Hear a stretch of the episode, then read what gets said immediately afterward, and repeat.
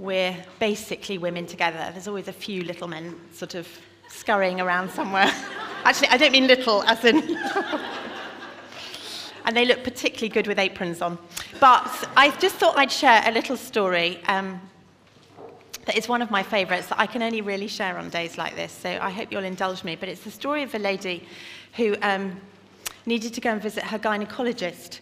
And uh, she was due for an appointment later in the week. And then one particular morning, the gynecologist phoned up, or the secretary did, and said, we've had a cancellation this morning. Uh, he can see you at 9.30. And uh, she was able to uh, get, make that appointment. So following dropping off her, her kids at school, her daughter at school, and uh, she knew she could go into work late, so she, she, she had half an hour spare before she could get to the appointment. So she ran home and uh, thought she, well, she didn't have time to take you know, extra effort over personal hygiene, but she did think she, you know, she needed to make a, a bit of effort. So she rushed upstairs, um, threw off her pajamas, and uh, grabbed the flannel that was um, by the sink and had a quick wash and threw uh, the flannel and the rest of the stuff that was in the bathroom in the uh, clothes basket, got dressed, rushed down to the car, and rushed off to the appointment. And uh, she didn't have to wait long in the waiting room before she was called in, and uh, she did what one normally does on these kind of occasions, and, you know, got herself onto the table, sort of looked in the opposite direction, and imagined herself in a coffee shop in Paris when, while uh, the sort of the deed was done, and then she was a little bit surprised when uh, the gynecologist said to her, My, my, we have made a special effort today, haven't we, dear? And she blushed and she didn't respond and thought, I can't think what he's talking about. And after the appointment, she heaved a huge sigh of relief and drove off to work. And then she collected her daughter from school that day. And when they got to home, her daughter rushed upstairs and uh, called out from the landing, Mummy, Mummy, where's my flannel? Where's my peach flannel? And uh, the mum thought, oh, that was what I used this morning. She said, oh, darling, it's in the clothes basket. It doesn't matter. Just get another one out of the airing cupboard. And uh, her six year old says, No, no, no, that's the one I want. It had all my special glittery sprinklies in it.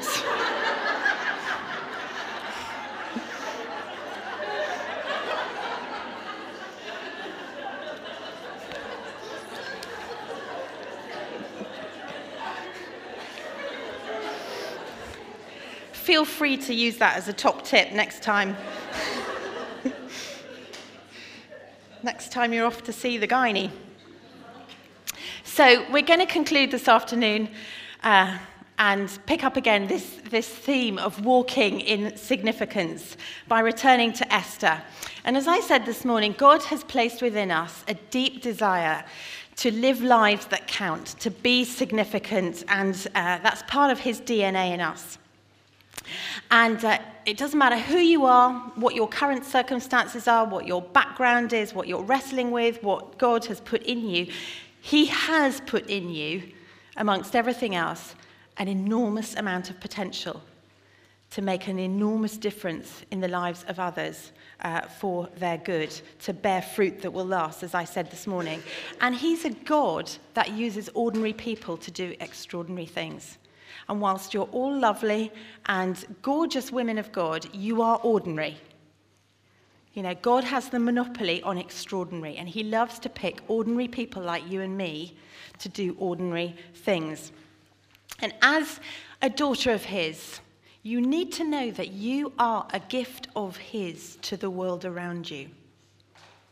You might not feel like that's true, but you are His gift to the people around you, to the communities around you, to the places where you're planted. And your greatest role, your greatest significance, your greatest purpose will be lived out, it will be fulfilled as you bring blessing to others. As you bring the blessing of Jesus, the kingdom love and favor and kindness and generosity and all the things that, that God loves, as you bring that into the lives of others by bringing change, as it were. Change into other people's lives by bringing God into other people's lives. And that was what Esther did. And just before we unpack a bit more of Esther, I just want to kind of add a note of caution about her story. I know I said this morning, and I believe it, that we're meant to read the Bible and be inspired by the stories in the Bible and think, yes, you know, wow, look at this. I'm, you know, I'm inspired to, to learn from this and to see, you know, God, see you at work in my life in this kind of way. With Esther's story, because it's a story and it's basically a story made up of lots of little headlines, it's very easy to think that you know, our significance or the role that God's called us to play or the, the, the, blessing that He's called us to bring kind of happens in one dynamic moment, like it did for Esther when she went to the king and pleaded for the lives of the Jewish people. And actually, that's not the case. We walk through life one step at a day at a time, and there are big moments you know, and big opportunities on this journey of walking with God. But we need to be careful not to think that if something's going to be significant, it's got to be big, like it was big for Esther. Very few of us are called to be, you know, save an entire people, you know, from an oppressive enemy. My kids, um, they're absolute sports fanatics, and when it comes to the Olympics, you know, they seem to justify watching TV 24 hours a day for two weeks. And uh, they particularly love watching the cycling. I mean, I happen to think that cycling is just deathly boring. Who wants to watch people cycling on bikes round and round in circles? But my kids absolutely love it, and they love the podium moments. The cycling team were hugely successful, weren't they? They love the sort of champion nature of the team and the podium moments. And I get that in one sense. They, they love the success bit. But actually, those podium moments, those significant moments for those cyclists on the big scale, were only the product of lots of smaller moments on a day by day basis. Choices that they made to practice, to train, to take opportunities to step out. And frankly, if somebody had shown a videotape of all their practice, nobody would have watched it, least of all my kids, because it was very ordinary. But actually, those everyday moments and everyday steps and everyday choices were part of the big moments and the big choices, and they're all significant. That said, a neat little story like this one, you know, in the Bible, provides some really helpful uh, principles and hints along the way and for us. So, what I'm going to do is I'm going to read from chapter 4. I think it might come up on the screen. We got it up there? Um, which is the chapter in which Esther goes to see the king. She's made aware of this plot uh, by, the, by this sort of Hitler character, Haman, to uh, totally destroy the Jews. And, uh, you know, she's actually, she doesn't actually go to see the king, but she's encouraged to do something about it. And uh, it's the chapter in which we find this brilliant verse that, um, you know, has been chosen for today. So I'm going to read it quite quickly. When Mordecai, that's her uncle, who was outside the palace gates, learned of all that had been done, so it's the plan that he discovered, he tore his clothes, put on sackcloth and ashes, and went out into the city wailing loudly and bitterly. But he went only as far as the king's gate, because no one clothed in sackcloth was allowed to enter it. In every province to which the edict or the order of the king came, and that was to destroy the Jews, uh, there was great mourning amongst the Jews, with fasting, weeping, and wailing. When Esther's maids and eunuchs came and told her about Mordecai, she was in great distress.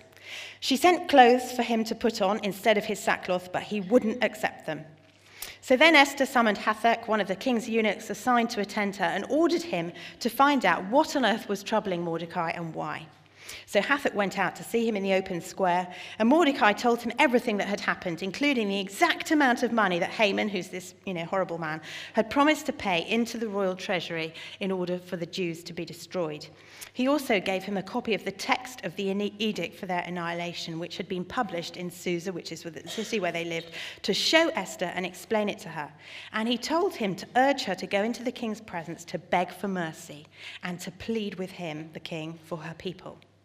Hathach went back and reported to Esther what Mordecai had said. And then she instructed him to say this to Mordecai All the king's officials and the people of the royal provinces know that for any man or woman, including his wife, who approaches the king in the inner court without being summoned, the king has one law that that person be put to death. The only exception to this is for the king to extend the gold scepter to him or her and spare his life. But 30 days have passed since I was called to the king. When Esther's words were reported to Mordecai, he sent back this answer Very sympathetic, uncle. Don't think that just because you're in the king's house that you, out of all the Jews, are going to escape. If you remain silent at this time, well, relief from the Jews, uh, relief and deliverance for the Jews will arise from another place. But you and your father's family will die. And who knows but that you have come to a royal position for such a time as this? Then Esther sent this reply to Mordecai Go Gather all the Jews together who are in Susa and fast for me. Don't eat or drink for three days, night or day. I and my maids will also fast as you do, and when this is done, I will go to the king, even though it is against the law. And if I perish, I perish. What a woman. So Mordecai went away and carried out all of Esther's instructions. Like I said, it's a great story. So this is Esther bringing nation sized change to an enormous group of people on a massive scale in an incredible way. And uh, I, there will be very few of us, if any of us in this room, that are called to sort of exert an influence and a significance on this kind of scale. But if the amount of influence and significance and impact that you want to have in this world for your God is not on a scale that is bigger than you can imagine, then your God is too small and he's out of a job. Because God wants each of us to have an impact and to make a difference on a scale that reflects him, not us. And whilst this story might be impact and significance on a, you know, worldwide almost scale, it was the nation of the Jews. We're all called to make a difference on an impact that reflects the size and the nature of God, not the size and the nature of me. Because God is a God of extraordinary things. So, what can we learn from this chapter, from Esther's story about bringing God's life and change to those around us? I want to highlight three things. First of all, we need to take note of the nudges in our lives. We need to take note of the nudges. Have you noticed God nudging you in all kinds of different ways at different times? Do you know the sort of elbow of the Holy Spirit trying to get your attention about small things and about big things? I went to um, Ethiopia earlier this year in uh, the beginning of February with a, a, group of women. It was organized by um, a lady I know who has, you know, big ideas, big plans you know, loves the whole big impact thing. She's an amazing woman. And um, last year, she had been talking to a friend of hers um, in Oxford who happened to mention that he was going out to Ethiopia to visit this uh, evangelist pastor that uh, he knew. And in the midst of that conversation, she just felt this tiny little tug in her spirit, which she could have chosen to ignore. But she just felt this tiny little tug, thinking, ooh, I'd like to go to Ethiopia. Ethiopia sounds like a good place to go. So she, she literally, she spoke it out and she said to him, can I come with you? And he said yes. And she went out to Ethiopia with him and met this evangelist and uh, didn't know what to do with her time because you know, he'd gone for a meeting, so ended up saying, well, can you just gather a few women that I can talk to about their experience? And she spent two days listening to Ethiopian Christian women and their horrendous experiences of life out there, even as Christians.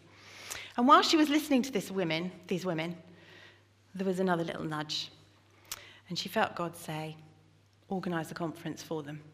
Come back and organize a conference for them. So she came home and she organised a conference from over here. And a bunch of us went out to minister to and speak to these women in February this year. And it was a phenomenally significant time for those women and for the Ethiopian church and uh, probably life changing actually for the women in that nation, you know, generally, seeds being planted about the purpose and the call of God over, you know, them as women, not just the men.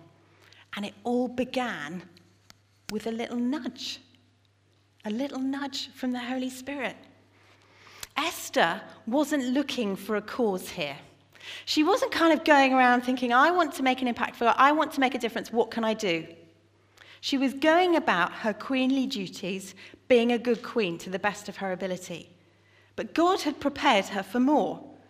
She was God's woman on the ground that God wanted to use to impact other people's lives.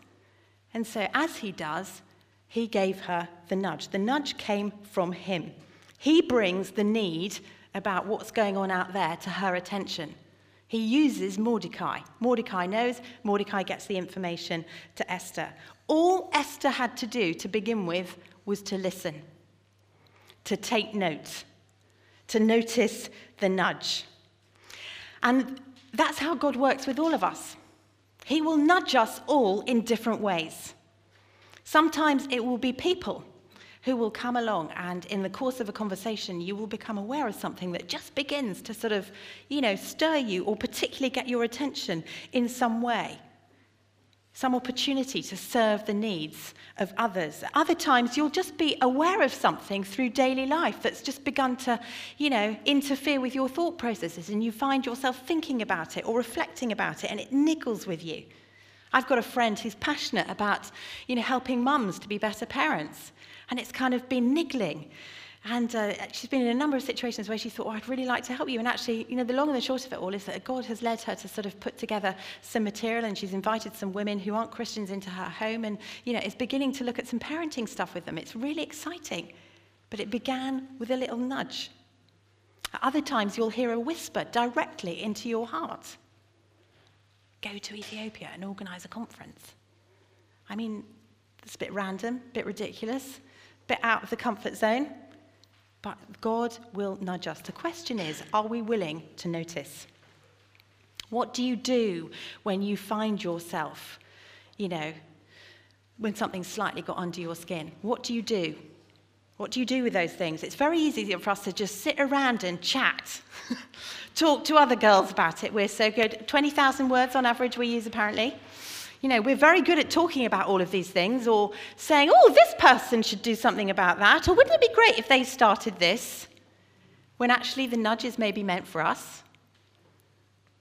You know, it, we, we find it easy to kind of to talk about these things, but what about recognizing, Lord, is this a nudge from you? Is this a nudge from your Holy Spirit? And actually, if you, if you don't know what I'm talking about, if you don't know what it's like to be nudged by God, well, just ask Him to start nudging you. Ask Him to start nudging you. Esther really minded about her people, which is why that nudge got to her. You know, God tends to nudge us about stuff that connects with the desires that He's put on our hearts. That's why we mind about them. Esther really cared about her people, and the nudge got to her. What bothers you? What's the kind of stuff that, you know, gets your juices going? Gets you talking, gets you stirred up? What would you want to change if you could and there were no limits on what you could do? What would you want to change? Listen, notice. Where's God nudging you? When we walk in our God ordained significance and we exercise the, op- the influence that He wants us to have, it will be in responding to a need somewhere a need that God wants to meet, a blessing that God wants to bring. And He just chooses in His grace and in His love to use us to play along with Him. We get to be part of, of you know, the amazing work that He's doing on this, this earth, but we need to notice the nudges. So Esther took note of the nudge. Secondly, she took hold of the opportunity. You know, the nudge is the beginning. We then have to take hold of the opportunity. 26 years ago this month, my husband proposed to me on uh, a bridge where we were at university and uh, invited me to, you know, share the rest of my life with him. And uh, lovely as it was to be offered that invitation, if I hadn't actually got round to responding and had just sort of said, oh, I'll think about it, and I was still thinking about it today, well, he would have gone off and found somebody else to issue the invitation to. Because every invitation in the end requires a response. And God's nudges to us are invitations, but they actually require a response. And we need to take hold of the opportunities um, when God issues them to us. They're always invitations to an opportunity. And He's looking for us to say yes. And if we want to walk in significance, we've got to be willing to take hold of them.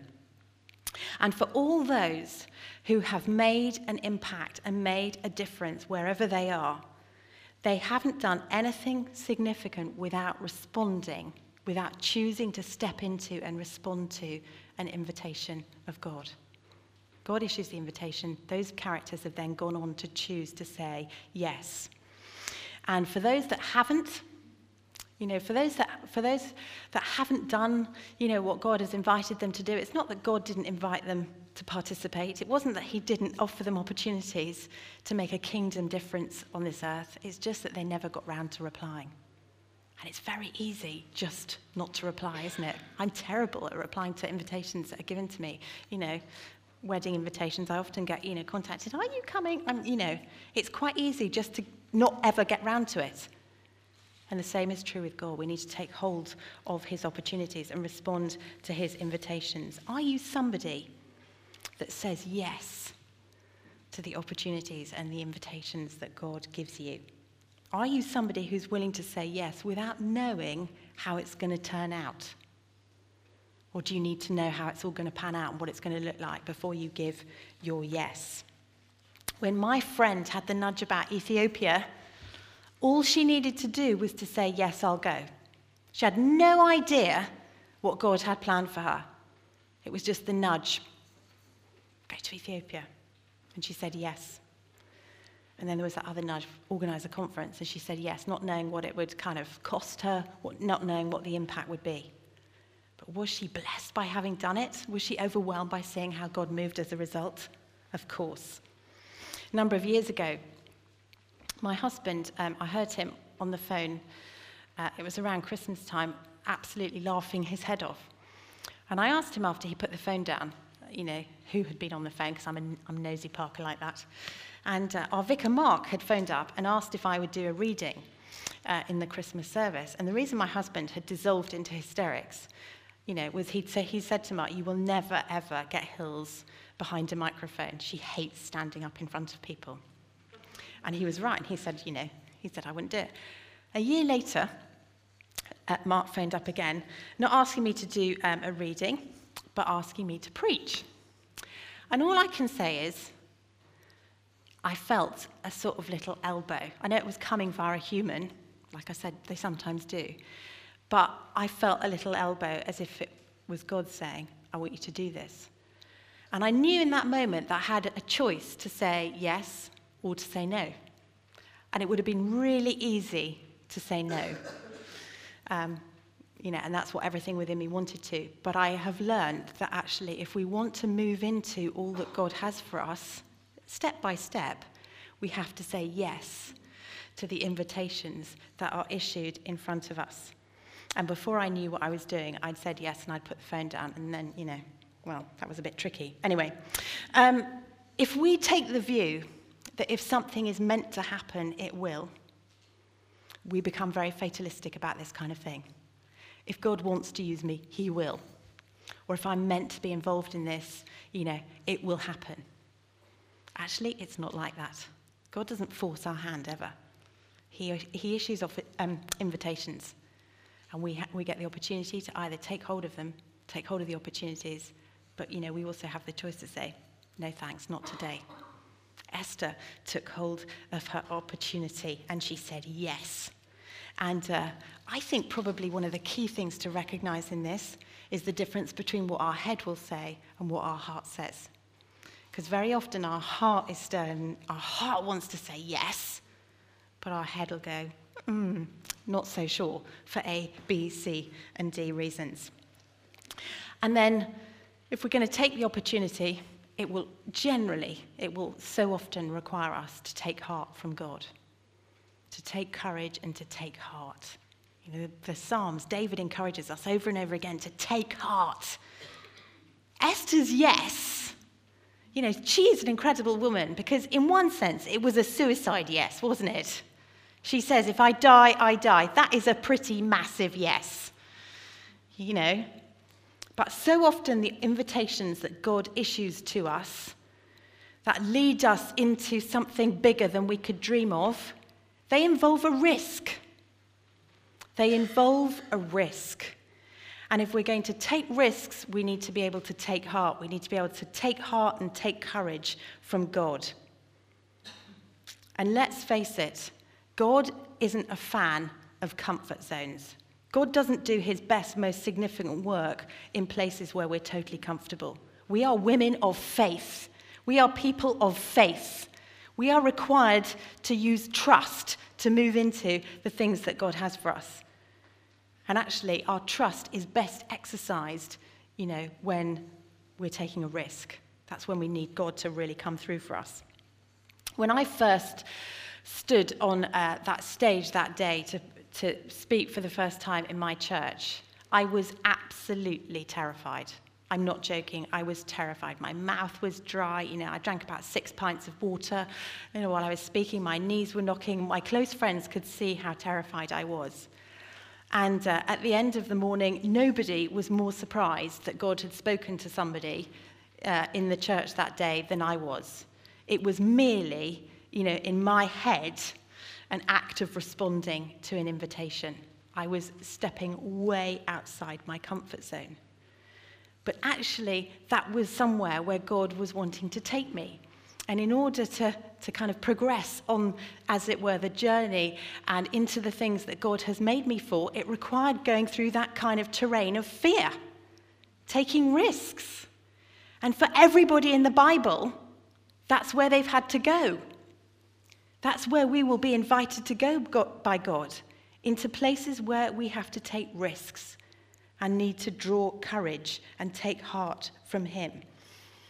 And most of the invitations God gives us that are significant and will have an impact beyond our wildest imaginations, they will stir up within us, a lot of them, some kind of fear. You know, it'll be different fears for all of us, but they will stir up some kind of fear, and it's good to acknowledge them. You know, Esther's fear comes out in all kinds of ways. She's really honest about it. Well, you know, no one's been to the king. No one can go to the king. I can't go to the king. It's impossible. And Mordecai goes, Well, don't think you're, you know, don't think you're going to survive if you don't go. You've got to go. You know, Esther was real about her fears. No wonder she asked everyone to pray and fast for three days. It was a huge risk for her. And we all know what it's like to be afraid. We all know what, you know, that stuff going on in our tummy, the dry lips, the sleepless nights, all of that kind of stuff. We know what it's like to search for a way out. But I think we need to be careful that we don't let our fears keep us from the stuff that God has for us. It's so easy to justify why we should say no to some of these opportunities when really what we're, what we're saying is, I'm too scared. The enemy wants to keep us away from what God has for us with fear.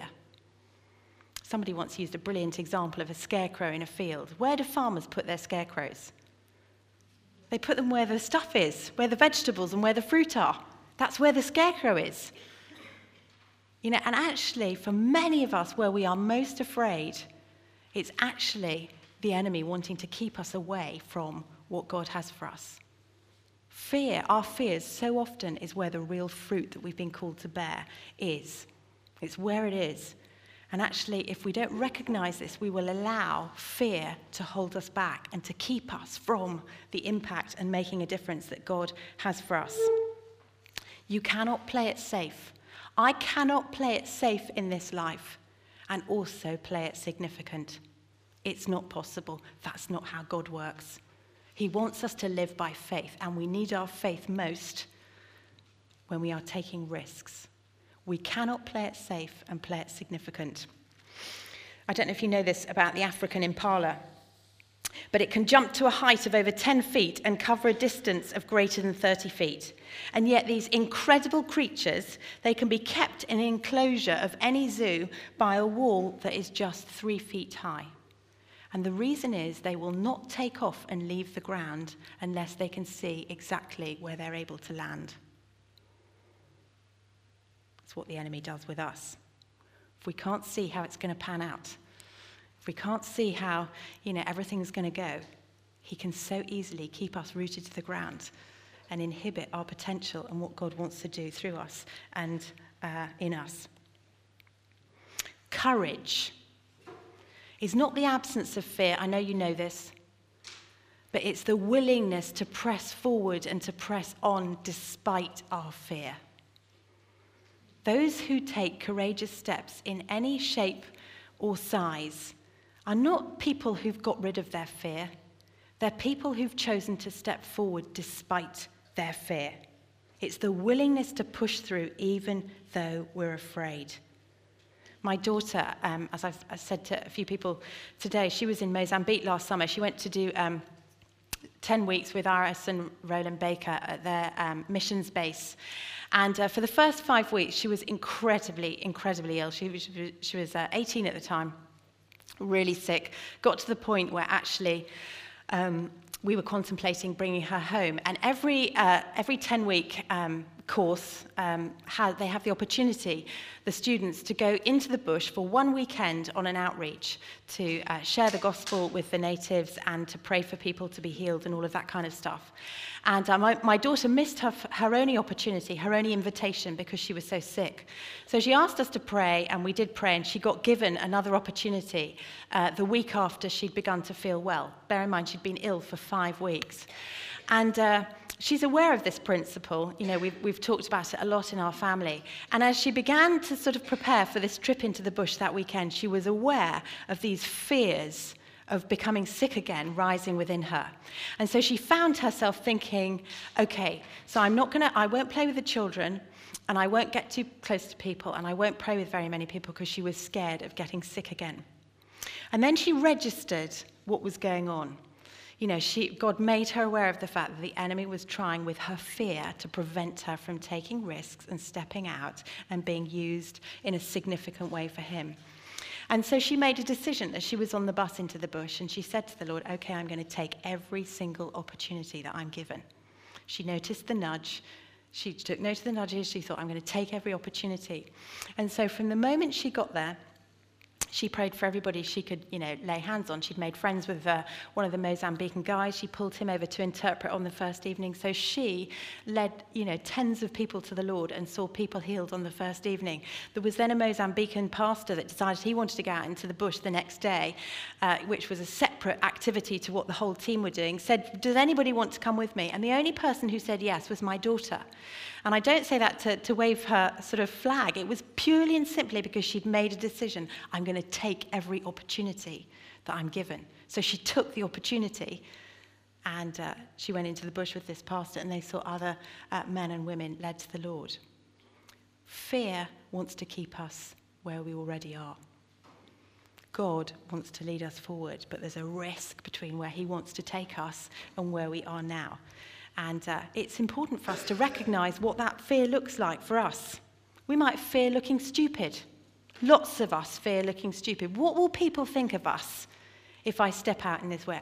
Some of you have been to a seminar today on the prophetic. Well, how do we grow in that prophetic gift? We have to take risks. And we have to be willing to share something we feel God might have given us. And guess what? We're going to be fearful that we'll look really stupid if we haven't heard the Lord or that person doesn't get what we're sharing. We have to take a risk. We have to risk looking stupid, going up to somebody and saying, I think the Lord might have shown me this for you. But that's how we grow. That's how we have more of an impact on those around us. We might fear not having enough time. You know, oh, Lord, this is what you're nudging me, and this is the opportunity you're giving me, and I do this. Well, I'm not going to have enough time to do all the other things. But has any of us not had time to do the things we need to do when we've given that time to the Lord? Have any of you ever spent more time with the Lord than you should do and then not been able to do the things in your day that you were planning on doing? I've never met anybody who's given more time to God and then not had enough time to do the things they needed to. We might fear the mockery of others. You know, they're going to laugh at me if I look stupid. Some many of us fear failing. You know, if I step out and it goes wrong, you know, lots of us fear being disappointed. You know, if I put my hope in this and I step out and it doesn't work, many of us fear disappointment.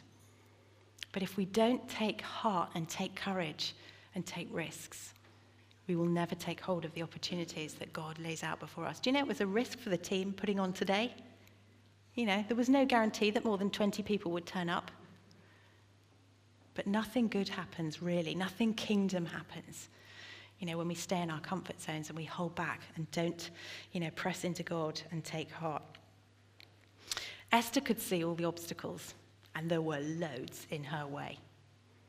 But in the end, she was more determined to do something significant for the lives of other people that required her to step out and take a risk than she was concerned, you know, with her own, own well-being and comfort. And can you imagine how amazing it must have been for her?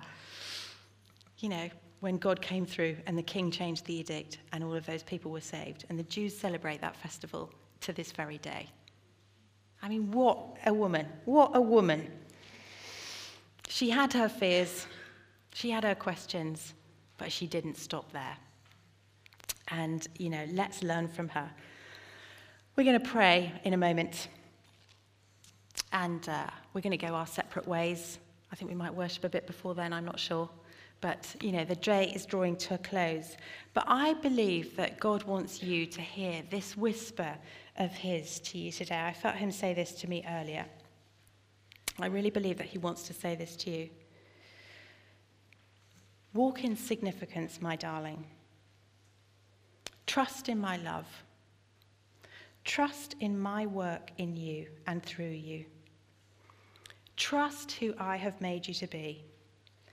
And as you step into the opportunities that I put in front of you, nothing can prepare you. No eye has seen, no ear has heard, no mind has conceived what I have prepared for those who love me. I believe the Lord has called you all into so much more. There are opportunities and invitations for all of you that will greet you in the coming days and months. And as much as I can, I want to encourage you and encourage myself to take note of them, to take hold of them, and to take heart and to press into, you know, the more of the kingdom life that God has for us so that we can be the blessing that we've been created to be for those around us. So we're going to are we going to pray next?